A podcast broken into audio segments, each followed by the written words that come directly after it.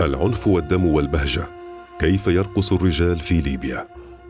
أول رقصة ليبية تعلمتها كنت فيها داخل حلقة في نوبة زكرة وعلى غير الرقصات التي تتضح فيها الأبعاد الرجولية كالكاسكا والكشك والرقص في حلقات الحضرة الدينية.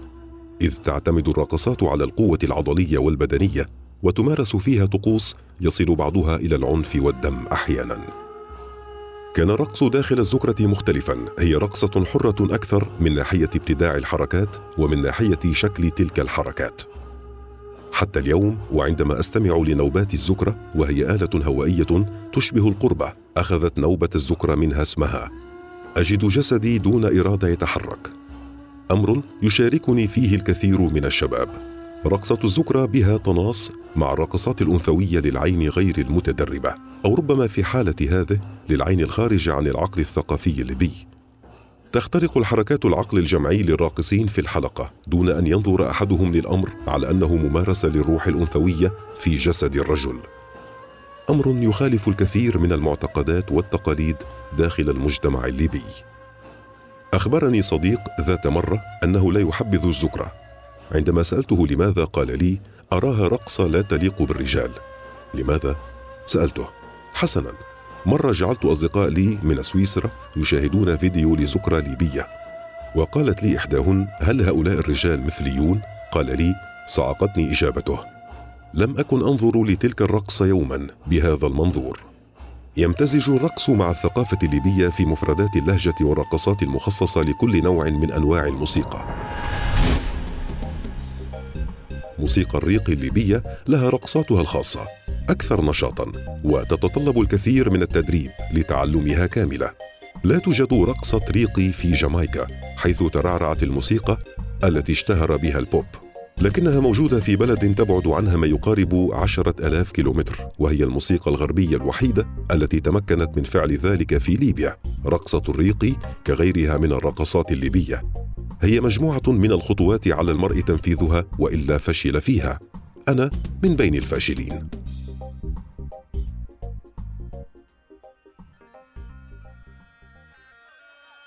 رقصة الماء. رقصات الرجال في العادة لها جذور مرتبطة بالعنف والإثارة الجنسية للشريك المحتمل كما يفعل طائر الطاووس للتباهي. رقصة الكاسكا أو رقصة الماء هي رقصة قديمة لشعوب الليبو الرجال الأحرار.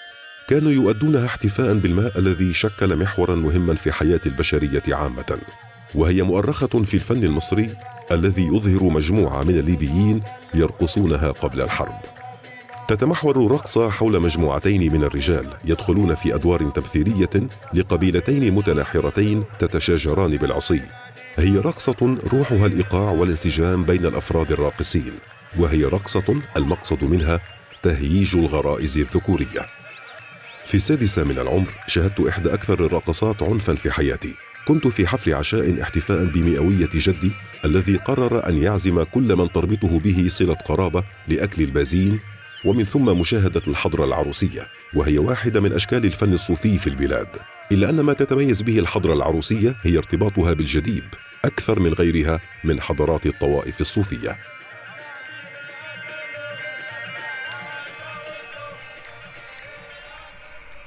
في الليل وبعد أن تعشى الرجال تحت ضوء القمر وبدأوا بتجهيز حلبة الرقص وتحمية البنادير انطلقت مجموعة من الرجال القاعدين بالقرب من جدي بالنهوض لضرب البندير الدف. كنا كأطفال ممنوعين من السلطة الأبوية والخوف من حضور الحضرة إذ أن الصلاح قد يخطئون أجساد الراقصين وينزلوا في أجسادنا. حتى اليوم هناك تفسيران لهوية هؤلاء الصلاح. البعض يقول إنها أرواح المرابطين أجداد بعض العائلات الليبية والبعض الآخر يقول إنهم الجن. كنا نخاف من لفظ هذه الكلمة بالتحديد. تبدأ الحضره كأغلب أنواع الموسيقى الليبية بالصلاة على النبي ومن ثم تدخل في نوبات من المديح وذكر الله ببطء. يحرك الرجال رؤوسهم ببطء يمنة وشمالا متحلقين حول رجل يحمل البخور ويدور بينهم. تتسارع مع تسارع ضربات البندير حتى لا يتبقى من كلمات سوى كلمتين تتكرران بسرعة. الله حي الله حي الله حي. عندها يتحول الرقص لحالة الجديد. ناض عليه العون. يصيح أحد الشباب المتحلقين بعد أن تتسارع ضربات البندير إلى أن سقط أحد الراقصين مغشيا عليه. ينهض كأنه دمي مربوط بخيوط شفافة. يتحكم بها لاعب من فوق. ما رأيته بعد ذلك لا زلت حتى هذه اللحظة لا أعرف كيف أتعامل معه. أخذ أحد الملبوسين بأرواح الصلاح سكينا وأدخله في فمه. آخر كان ينفخ نارا من فمه بجنون بينما نوبات الحضرة لا تتوقف.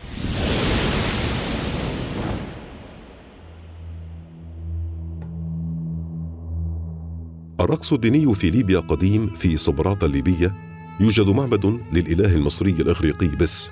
وهو إله نصفه قزم ونصفه أسد. تقول الأساطير الدينية أن بس كان يحب الرقص والموسيقى وقد يدخل على حفلات العشاء ويرقص بين الحاضرين ليرفه عنهم ويلاعبهم. كما أن موروث الرقصات الشعبية الليبية والذي أرخت له فرقة الفنون الشعبية في ليبيا مجموعة من الرقصات ذات المدلول الديني كالتحضير للتزاوج أو الحرب أو الاحتفاء بالماء أو الاحتفاء بالربيع والإبحار والحصاد. شكل الرقص داخل حلقات الزكرة يعد جديدا خصوصا أن حركاتها من هز الخصر والتنافس بين الرجال في الهز يعد غريبا على مجتمع يرى في ذلك عيبا. هذا أمر يتضح من ممارسات كبار السن الذين غالبا ما ينؤون بأنفسهم عن الرقص لأن ذلك يعيب مظهرهم الوقور. وإن فعلوا فإنهم يرقصون بهدوء ويظل ذلك حدثا يحكي به الشباب ويؤرخون لحفلة العرس به. فغالبا ما يرقص الشباب بعيدا عن الأعين المراقبة لكبار السن حتى لا يهينوهم. تبدو رقصة الزكرة كتعويض لانعدام وجود الأنثى في حلقات الرقص الرجالية. يتضح هذا أيضا في فيديوهات الرقص لفرق الزكرة الذين يلتزمون برقص مختلف عما يفعله الشباب. رقصة الزكرة هي رقصة غالبا ما تنتشر في مناطق الغرب الليبي فقط. الشرق أكثر انفتاحا. في الشرق الليبي يبدو الوضع أكثر انفتاحا عنه في الغرب.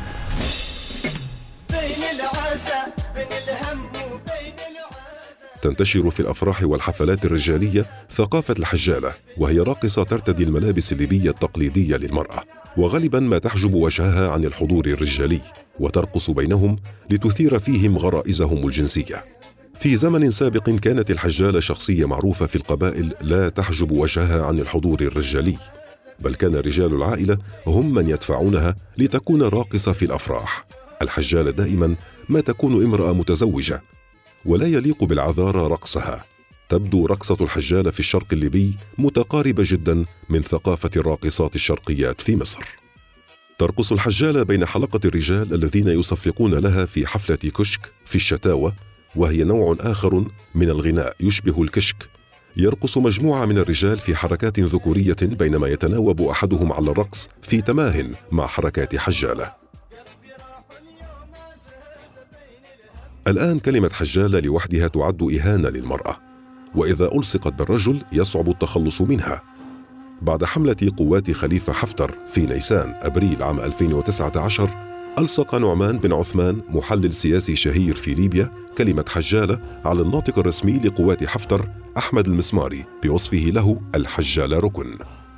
لم تكن هذه المناسبة هي الوحيدة التي يستخدم فيها الرقص كإهانة سياسي للحط من قدر العدو ورجاله.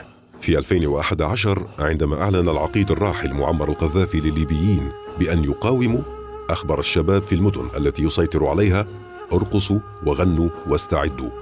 ففعل الشباب ذلك بالضبط في باب العزيزية حيث بيته الصامد. تجمع الشباب والشابات للرقص والغناء.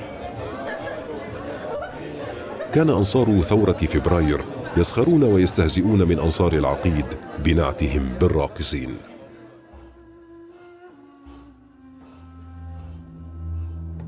عيب وإهانة. الرقص في العقل الجمعي الليبي يعد عيبا واهانه للرجل. ولهذا يعد الرجل رجلا حقيقيا حالما يتوقف عن الرقص كالمراهقين والشباب. تظهر في العادة فيديوهات لرجال قد فاقوا الخمسين من العمر يرقصون. تخرج ضدهم حملات شعبية على مواقع التواصل الاجتماعي ساخرة منهم ومحذرة من الرجال الذين على شاكلتهم خاصة بهذه الدعوة. أولئك الذين يرقصون خارج مناسبات الأعراس. رقصته كلمة ليبية تستخدم عندما يعمل رجل على خداع أحدهم سواء في موقف جدي أو طريف. واحدة من أقوى الأفعال التي يمكن للرجل أن يفعلها لرجل آخر أن يرقصه هذا يعني أنه تحكم به تحكما كاملا في ذلك الموقف. ورغم مجازيتها إلا أن هناك ما يدعم أخذها للمعنى الحقيقي للكلمة. عند اعتزال خديجة الفونشة الفنانة الشعبية المعروفة في بنغازي كان الشارع في المدينة متعطشا لصوت نسائي وإن جاء ذلك الصوت من رجل. بزغ نجم الفنان الراحل علي العريبي كبديل لها.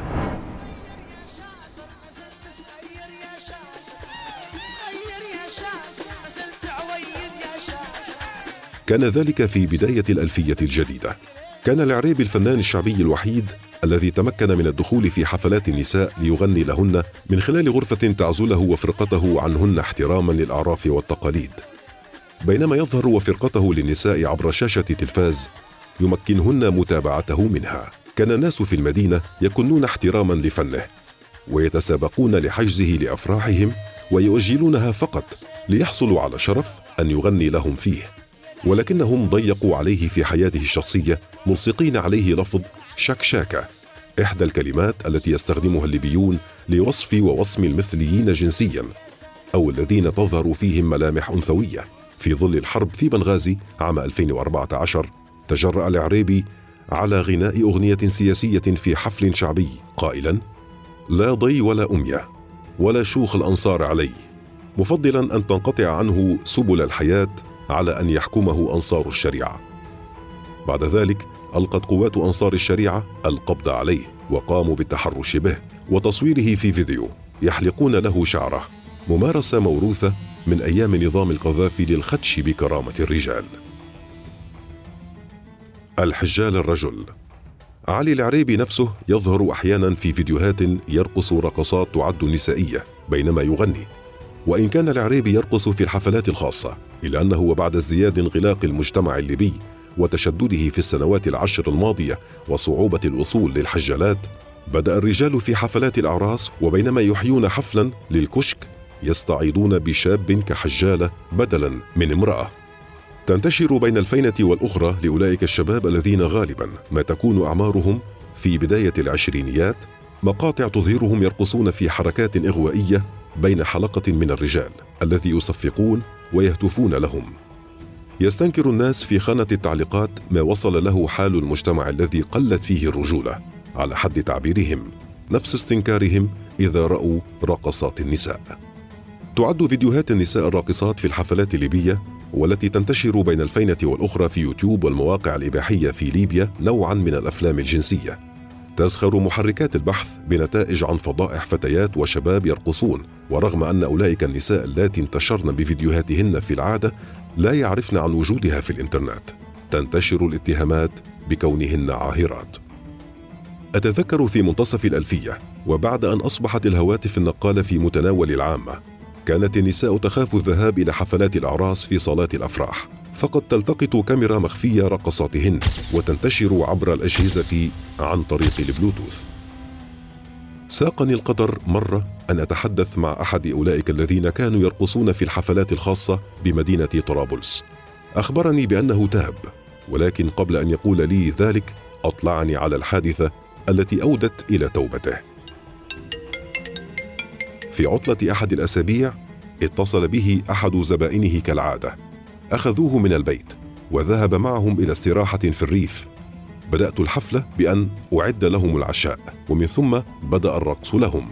وبينما كان المحتفلون المسلحون سكارى نهض أحدهم من سكره وأوقفه عن الرقص وبدأ بضربه. أخذ منه كل ما يملك وألقى به في الشارع بعد أن هدده بأن يطلق عليه الرصاص. هذا عادة ما يحدث للكثيرين من الحجالات الرجال.